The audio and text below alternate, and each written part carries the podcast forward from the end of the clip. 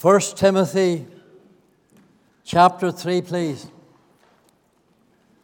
The first epistle of Paul to Timothy, and chapter 3,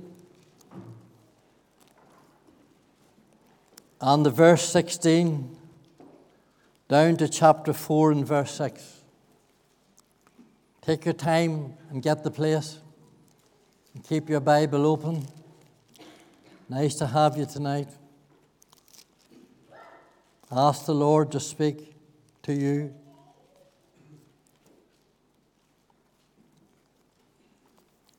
First Timothy chapter 3 and verse 16.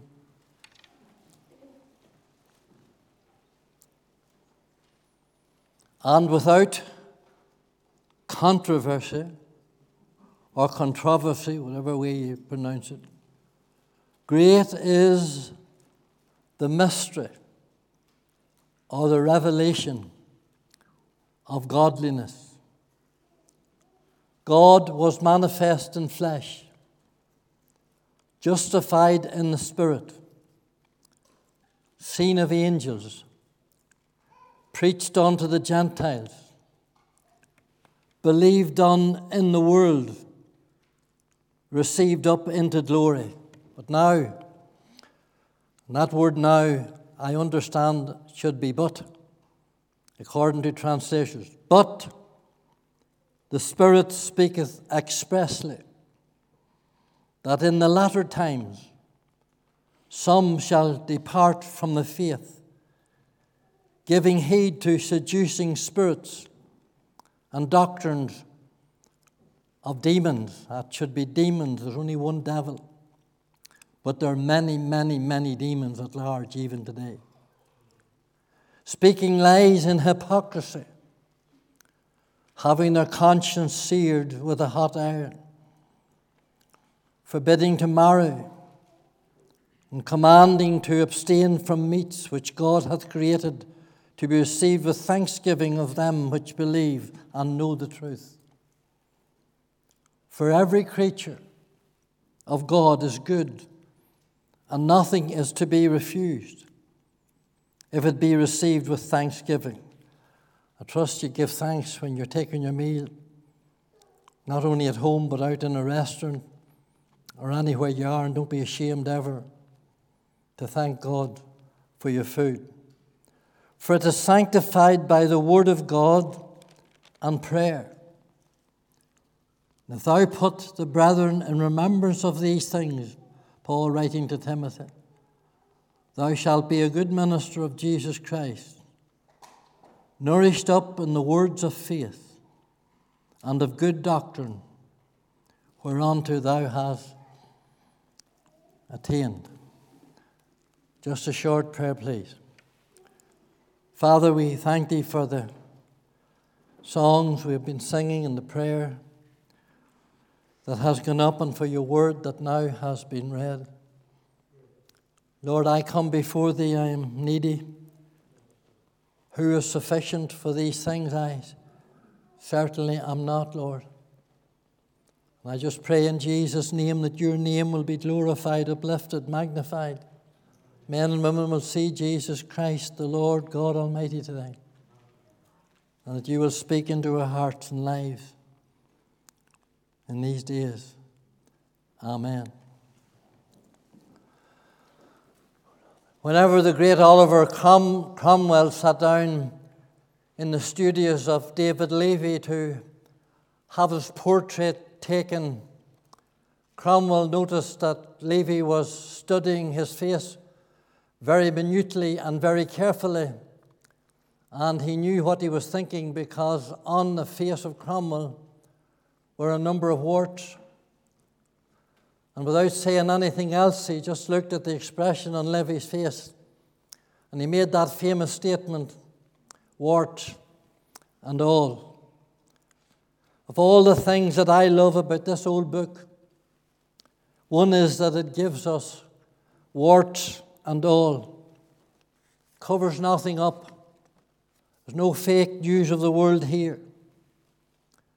If this was a biography of some man or woman written by another, or an autobiography written by oneself, there would be a lot of tinkering, concealing, and tweaking done in order to make it more lovable, more laughable, and probably more profitable.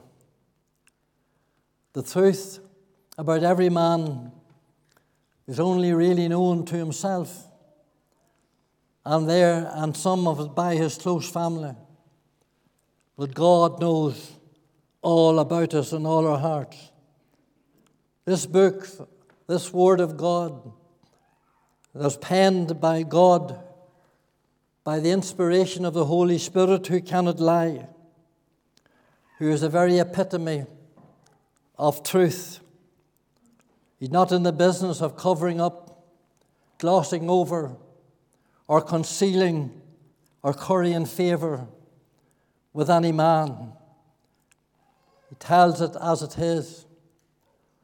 Whether it's King David's shenanigans with Bathsheba, or Abraham's affair with Hagar, or John the Baptist wobbling in the prison, doubting his faith and questioning the Saviour, or Ananias and Sapphira uh, in their lives in the early church. He gives it wart and all. I suggest to you tonight that there is nowhere that the warts and all scenario is on display in the Word of God.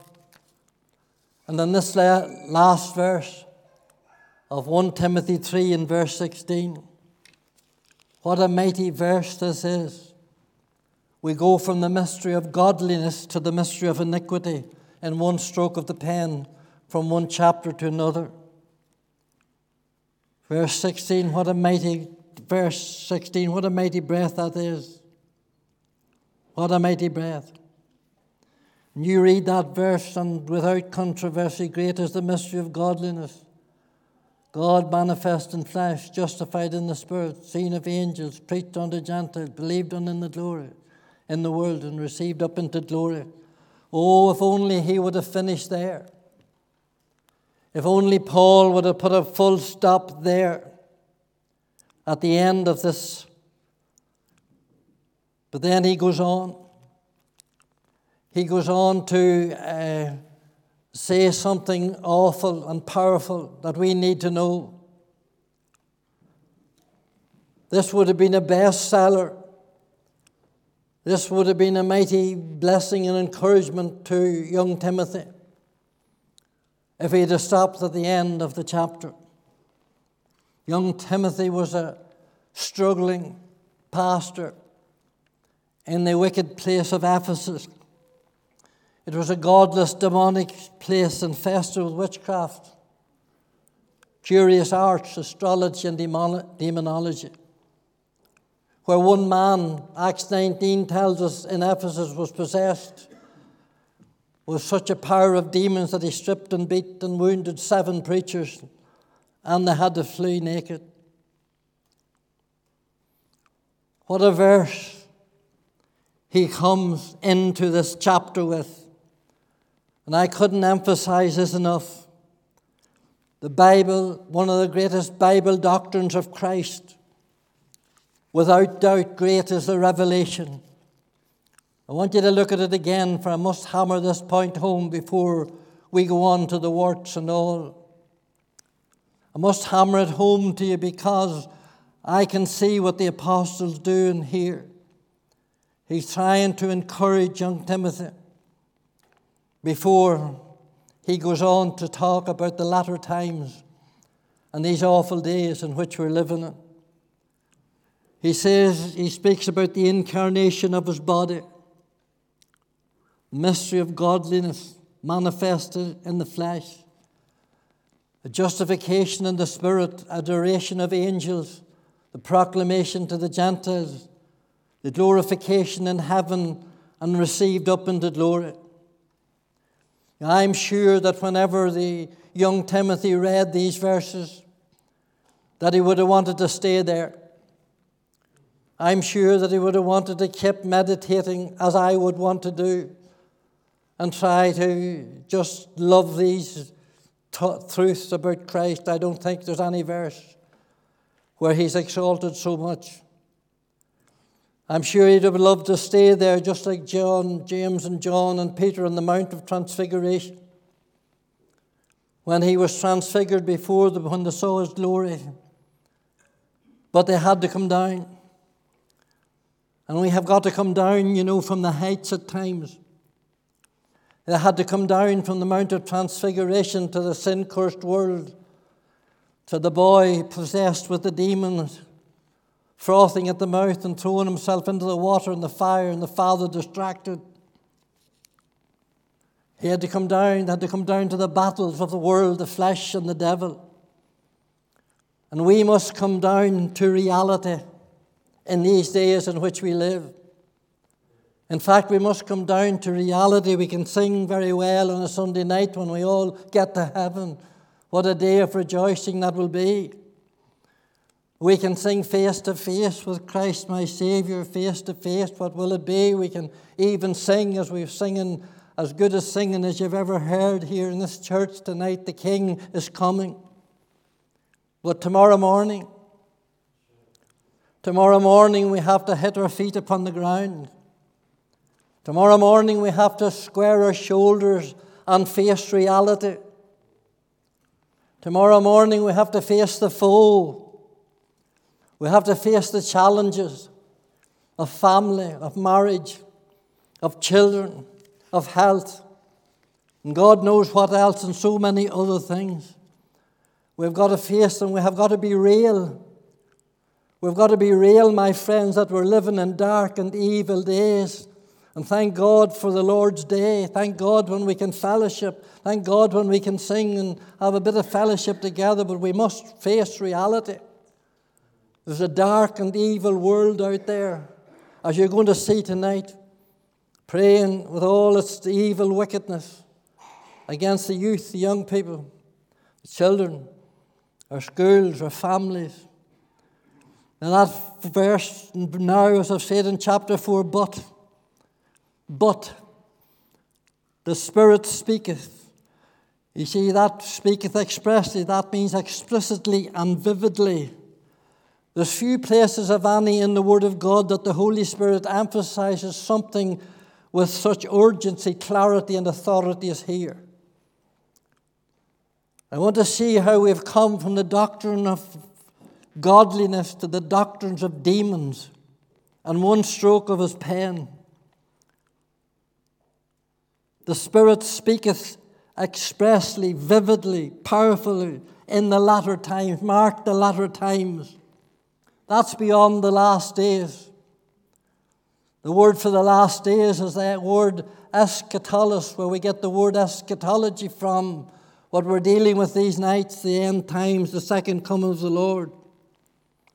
And if in the last days, where we were last week in 2 Timothy 3, if there we were five minutes from midnight, I can tell you with the latter times we're about one minute from midnight. And the clock is ticking. See what the verse says. Watch the scriptures. Let the word speak to you tonight. Now, the Spirit, the Holy Spirit, speaketh expressly, vividly, powerfully, that in the latter times some shall depart from the faith. Some shall depart from the faith. That means many shall depart. That word, that word departed shall depart, deny, and abandon, abandon the faith. And there's no decade, I can tell you, my friend, there's no decade where so many have turned away from the faith of our Lord Jesus Christ and the old gospel than there has in this decade that has passed. Jesus, John, Peter, Jude, Daniel, Joel, Zechariah, and others all warn, us of these last days, and they all warn us that false prophets will arise and we'll not be able to identify them unless we're spiritually in touch with God. We will not be able to identify them because Jesus tells us, if possible, he'll deceive the very elect. They're telling us, these men, and the Lord Jesus emphasizes it several times. And Jude and Peter, as I've said, that there will be wolves and lions and bears and sheep's clothing, denying the Lord that bought them. But not only turning away themselves, and this is the thing that has gripped me as I prepared this message, not only turning away themselves, and that's bad enough. I tell you, it's bad enough when a man or woman that spoke the truth and preached the gospel turn away from the faith.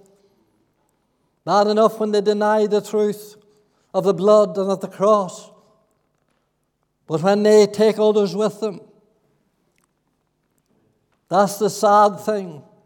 And that's what's happening today. They open themselves, and we're dealing here tonight with the doctrines of demons.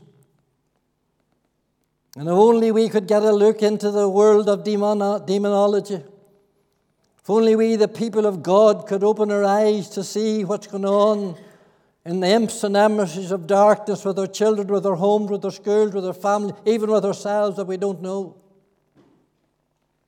This is a serious verse of Scripture. These are serious six verses. And there's a deal, Paul says, with the latter times the times in which we live in, the doctrine of demonic spirits, seducing spirits, destroying young Christians, young churches, young families, and very society itself. That's their agenda. These demonic imps and emissaries are flat out waging war upon us. Satan knows that his time is short, and this is his final blow and he's free to do almost what he likes. The demon, demons are free to do almost what they like because there's a sick, dehydrated church with no power. You must hear me tonight. There's a church that has lost her way. There's many Christians more interested in business and money and homes and families and holidays, preachers, than there are in combating the powers of darkness and facing the enemies and coming to pray. God help us. We have got what we deserve in our land, we've got what we deserve in our government. It's very, very sad. Satan knows that the time is short. And so we start off here, we start off here, he starts off here giving heed to seducing spirits. Seducing spirits seem to be the first arrow out of the devil's, out of the devil's bow. Now, I checked the Oxford Dictionary for this word, and the Oxford Dictionary describes the word in a sexual context. It describes the word, it describes this word very powerfully, seducing in, in regards to luring for lust and enticing in sexual activities. For instance, and surely, surely the apostle, writing away back those millenniums ago, surely the apostle knew, moving by the Holy Spirit, says, I must tell you, he says, Timothy, that if you haven't Christ in his rightful place, if we haven't Christ, if we haven't saturated ourselves in verse 16, then we're going to, going to be bad enough, but it's going to be worse. And I don't have to tell you tonight, my friends, that sexuality, pornography, sodomy, transgenderism, same sex marriage, and the list is endless, is the agenda of the demons above everything else. You know that, you see that, we see that in the past couple of years, especially.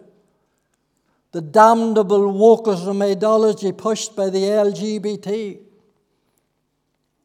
When we're almost afraid to open our mouths. When four year old boys can dress as girls and demand their parents that they want to change sex, four year old. Four year old coming into school dressed as a girl with a pink school bag. And if a parent or teacher open their gob, they're subject to legal proceedings. Who do you think's behind that? I just heard last night about a teenager in a college in America. And when the teacher came in, he was curled up on the desk and he was licking his feet, his toes. And the teacher said to him, What are you licking your toes for? He says, I'm not licking my toes, I'm licking my paws. I'm a cat. You can put that up if you want to on the internet. And, the, and she complained to the mother, and the mother said, He is a cat. And he's been a cat for years. And he's going to stay at school as a cat. My friend, you ever see anything as ridiculous or how stupid or how evil and how wicked? Times are. What's doing that? That's the doctrine of demons. Doctrine of demons. When men and women, men marry women and women marry men and be married by men who once preached the truth. And in some cases, in same sex marriages themselves, and ministering communion in churches and giving the sign of the cross to the sodomite wedding, defiling, blaspheming in the name of Jesus. Where does that come from? Comes from the pit of hell, and we have to face this. A minister whom I greatly respected and listened to him many times and got help from his ministry.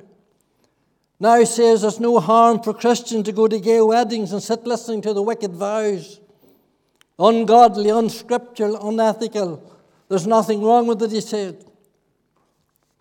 It's okay now, these eco friendly churches that are mushrooming all over the north of Ireland and other places, in civic centres and houses and halls, the CIE, the Church of the Itching Ears. It's all right to tell their people to go to the supermarkets and shop on Sunday. God understands that you're busy all week and you haven't time. God does not understand. God does not give credence to breaking His commandments and His laws. And it's all right, they're telling these churches, come out of them old fundamental places and get liberty and get freedom. It's the work of the devil. It's all right to sip a glass of wine. It's all right to say to live with a partner. It's all right to divorce if you want to divorce. They've debated there a week or so ago in the House of Lords legislation that can put you in jail for seven years if you give a track or try to witness or try to win a sodomite to the Lord. And how shocking. How shocking. I know I'm not preaching to this congregation tonight, I'm preaching to a wider, a wider congregation. I'm glad that th- over a thousand people are listening to these meetings. This word needs to go out, and I'm not doing it lightly.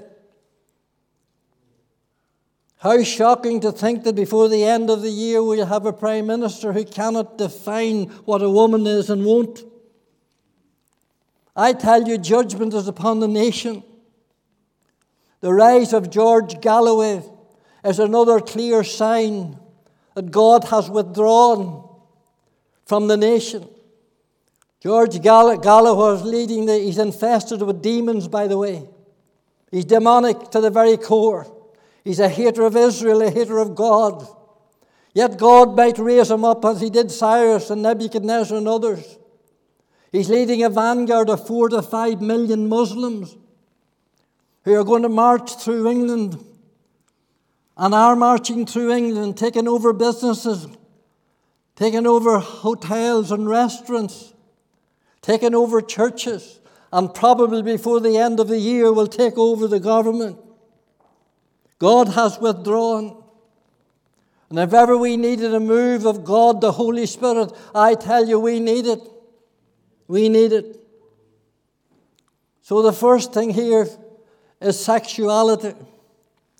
Everything rude, everything nude, everything crude, sweeping like a tsunami over land in the daily papers and internet, television, everywhere you go, schools, colleges, everything you listen to fueled by phones, mobile, internet, TikToks, and WhatsApps, and God help us so much tough stuff.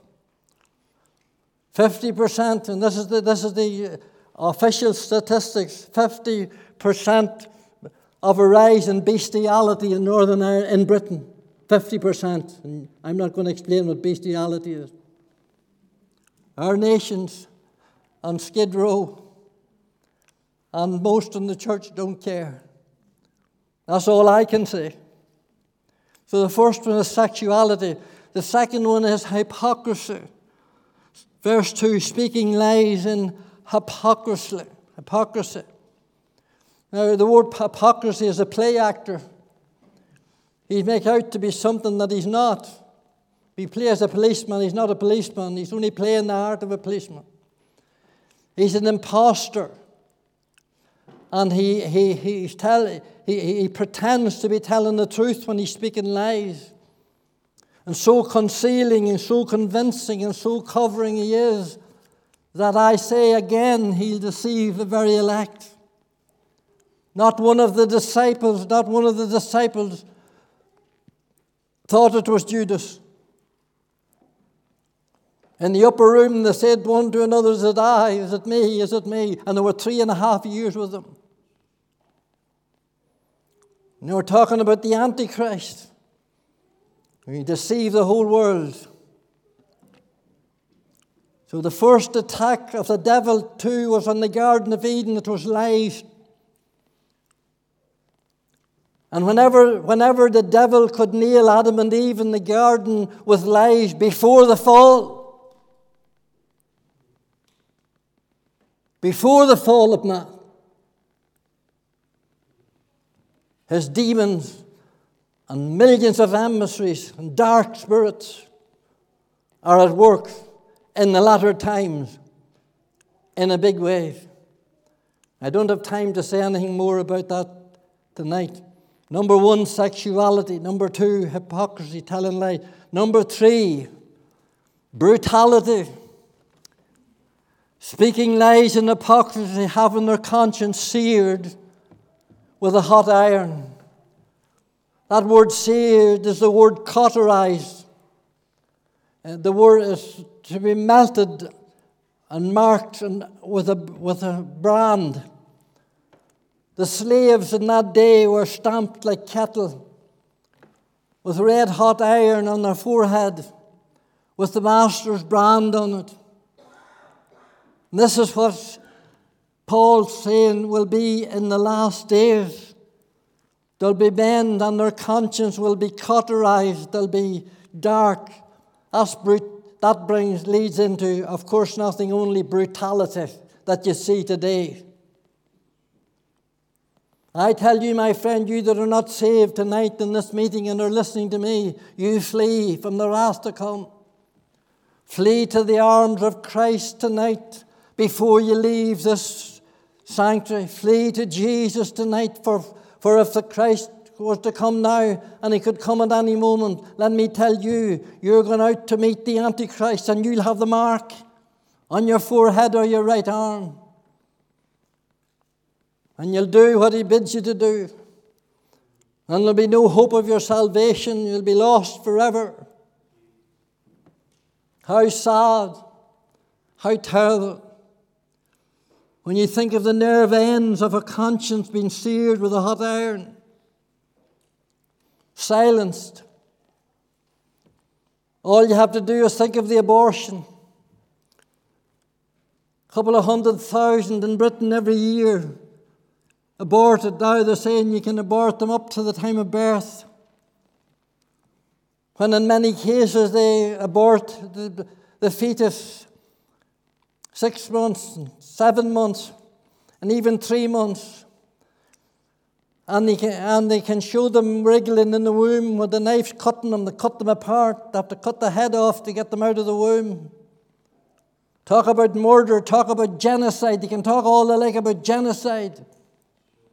They can talk all they like about the Holocaust. There are more than millions and mil- 40 million in, in, in Britain, eh, across the world.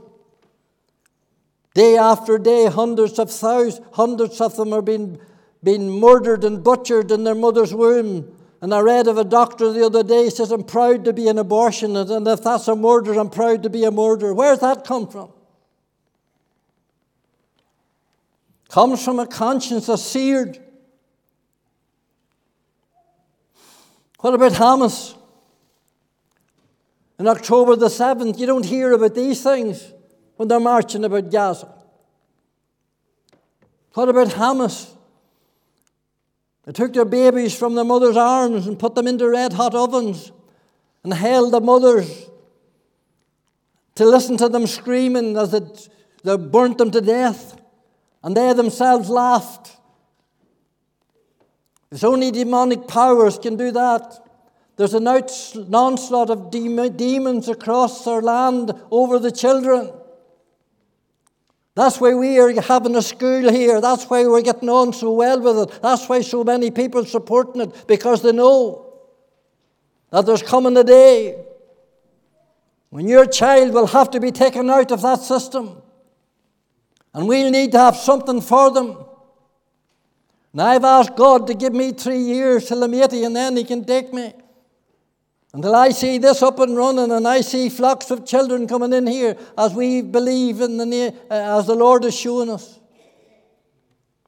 And I ask you today to get in behind it, see what you can do. Because we'll have to give an account for the children. We can't let this go on. Teachers who take a stand getting the sack. I could go on with reams of stuff, but there's no value in doing that. Hamas, with their conscience seared with hot iron, putting men in cages and dousing them with petrol and running a streak of petrol along the ground and setting a match to it and laugh at them burning to death. My friend, when we open our heart, when we open our minds to the devil, anything can happen. And if you're tinkering with anything, you young people or anybody else with the Ouija board or the cult or tarot cards or that damnable Harry Potter stuff. You remember that most of those evil, wicked men started like that Mussolini, Philpott, Haman, Herod, Hitler. If any one of us here tonight went to Vienna, Vienna, and went into the Hofburg, the Hofburg Library in Vienna, and asked the librarian to show us the spear that the Roman soldier used to gouge out the side of Christ. They couldn't even leave him when he was dead. That's, that soldier gouged out the side of Jesus, went up into his heart, and blood and water come out. And Campbell, and uh, Martyn Lloyd-Jones, who was a specialist, said one that carried him of the heart was ripped, there was water. The heart was ripped. They couldn't leave him when he was dead. Do you hear, sinner, tonight? He bore that sword for you, and he bore it for me. They reckon that they have that sword in the Hofburgs in Vienna. There's another sword, they're not sure which of them, but they're almost certain they have this one that they show people.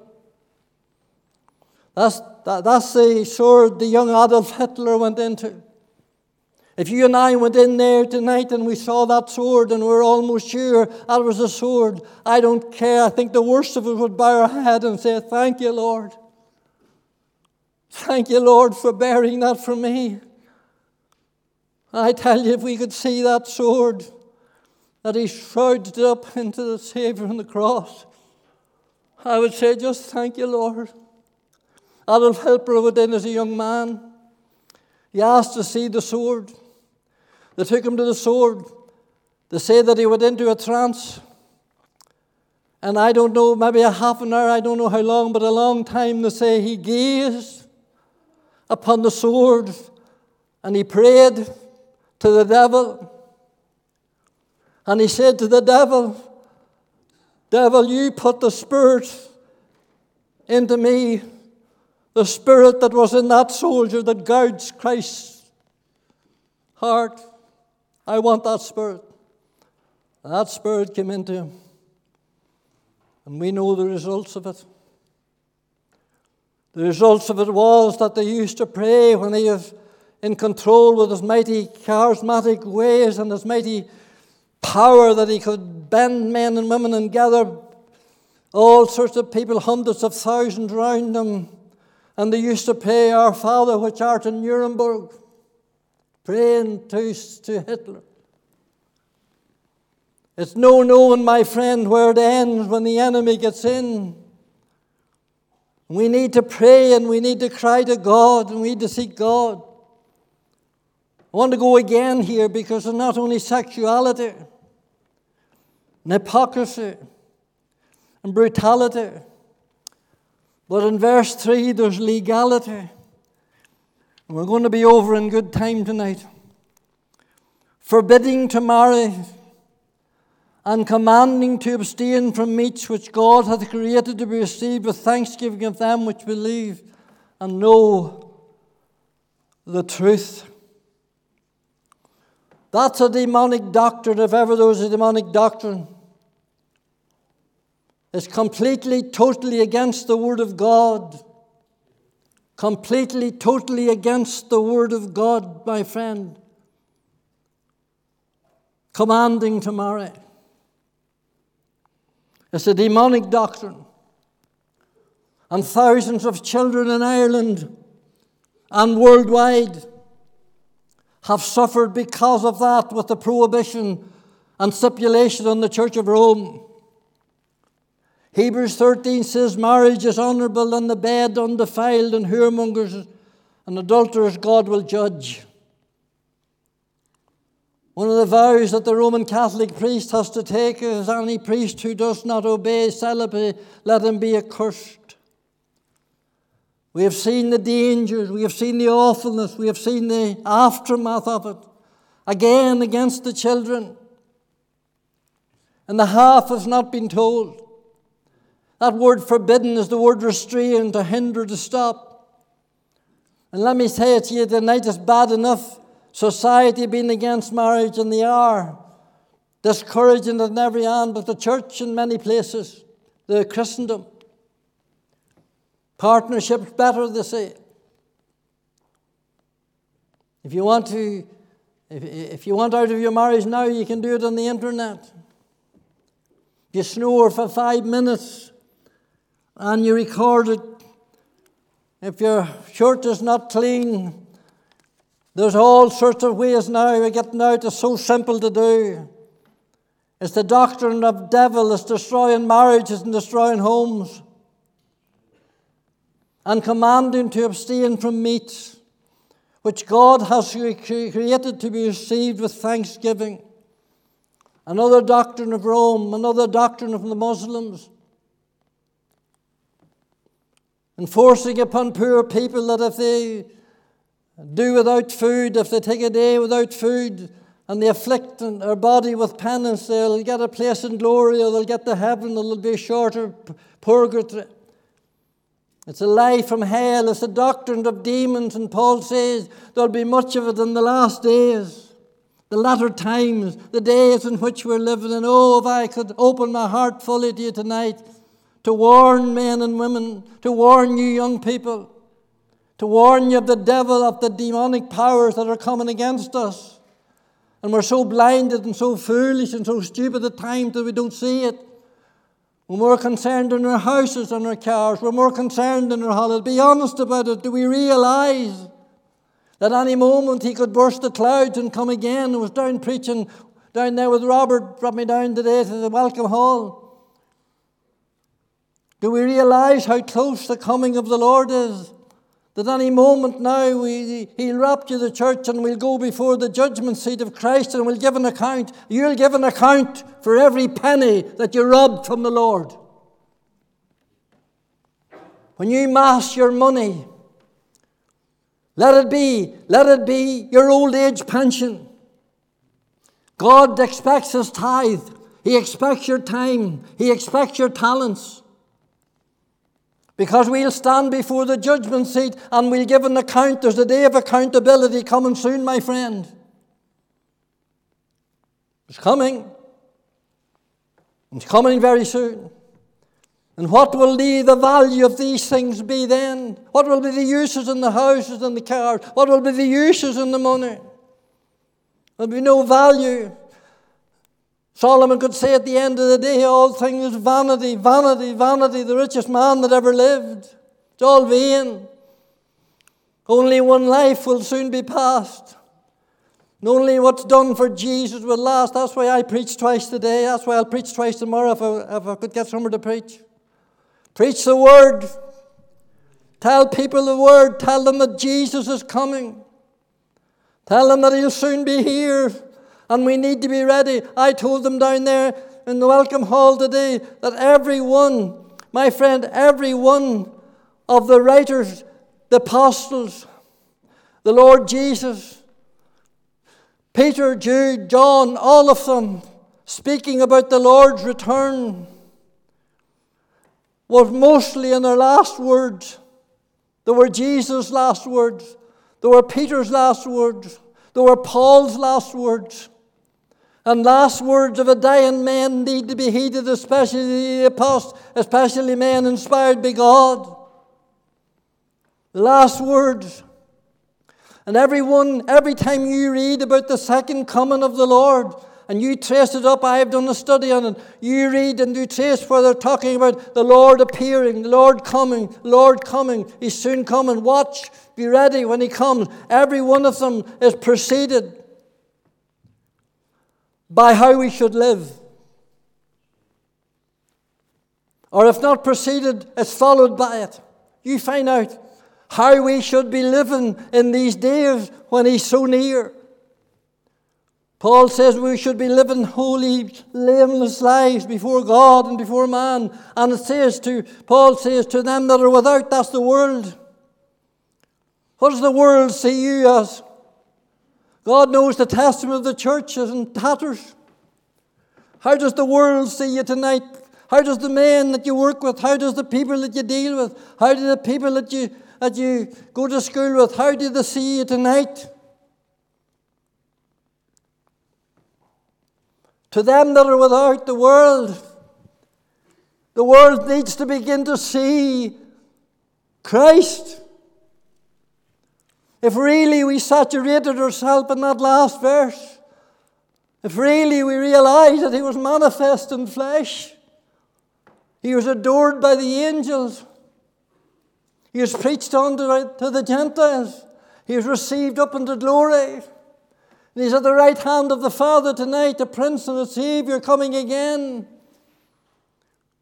And Paul's warning us There'll be a doctrine, doctrine of demons, the like of we've never seen. I expressly tell you, he says, I explicitly tell you, the latter times are going to be awful. Legality. Legality. And I want to close like this tonight. God help us, I wouldn't want to leave the message there. I wouldn't want to stop there. And thank God we don't have to stop there. Thank God we don't have to stop with the words.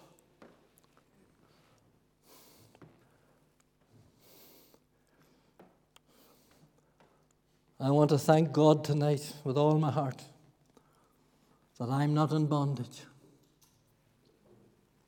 I'm not fettered in legality. Now, let me say something else, and neither is this church.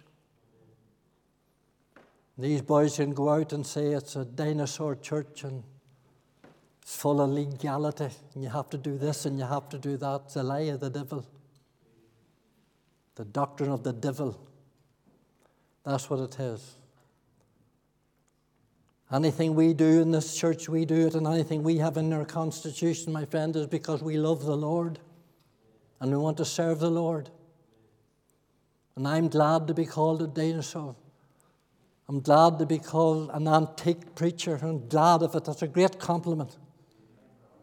When I look around me and see the sort of stuff that's going on, boys that are supposed to be in pulpits that are supposed to be called, the only call they got was a phone call.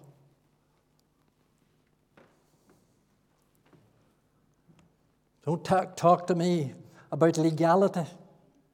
I am not bound, I'm not fettered, I am not chained, nor is this church tonight. We're free. And we will remain free. And if to be bound in legality and to be bound in bondage is to preach the gospel in all its clarity and all its power, amen. If to be bound and to be in legality is to preach the blood and the second coming, tell me when did you last hear it in your church? Eh?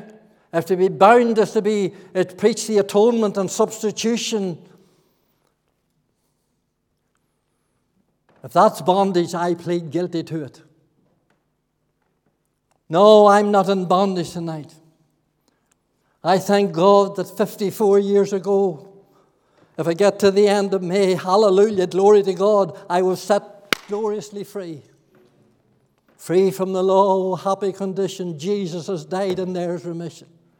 And I tell you this, I've been free ever since, and he that the Son sets free is free indeed. I'm as free as a bird tonight. I'm not in bondage to drink, I'm not in bondage to drugs, I'm not in bondage to pornography. You're in bondage to pornography. You need to be set free. Because if you go on at that stuff, you'll get your conscience seared. In bondage to money tonight? Not in bondage to any of those things. You need to let those things go, my friend. You need to re- man up. You're not even allowed to say that now, man up. You have to say man and woman up. Well, I'll be saying man up.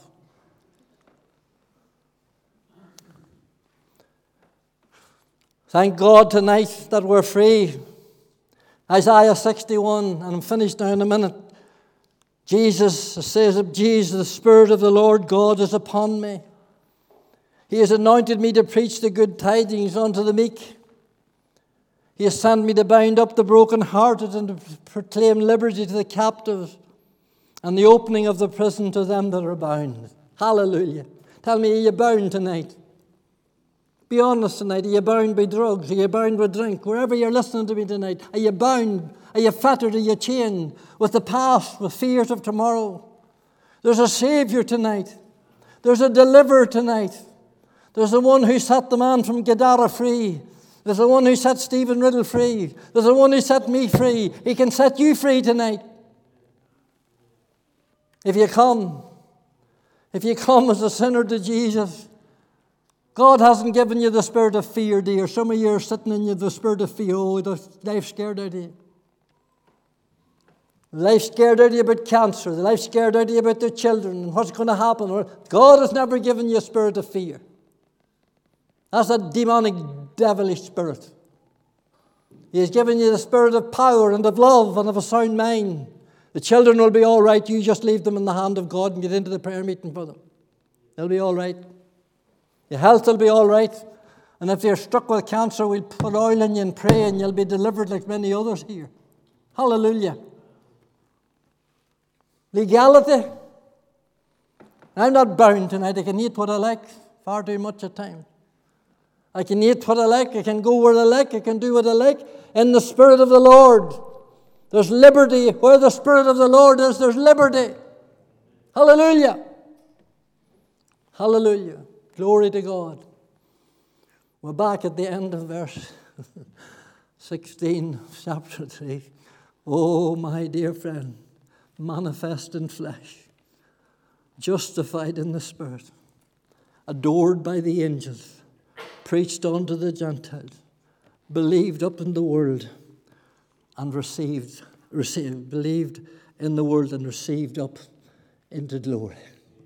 Hallelujah. He's in the glory tonight. Isn't Paul, isn't the Holy Spirit good that gives us that before he gives us the next thing? Isn't he good the way he deals with us and works within our life? Isn't it good, my friend, when the trial comes, the blessing will come? Have you ever remarked as you're going down the road and there's trials and there's troubles? And there's affliction and you're being hammered from one end to the other with the family, with the health, with the children, it'll not very long until the blessing comes. He knows how to do it. And I trust tonight that we will keep our head up and lift up and look up for a Redeemer draweth nigh. We're not going to be dictated by demons, by devils, by men, but by God alone. He is our God. He is our Savior. This God is our God, and He will be our guide, even unto death.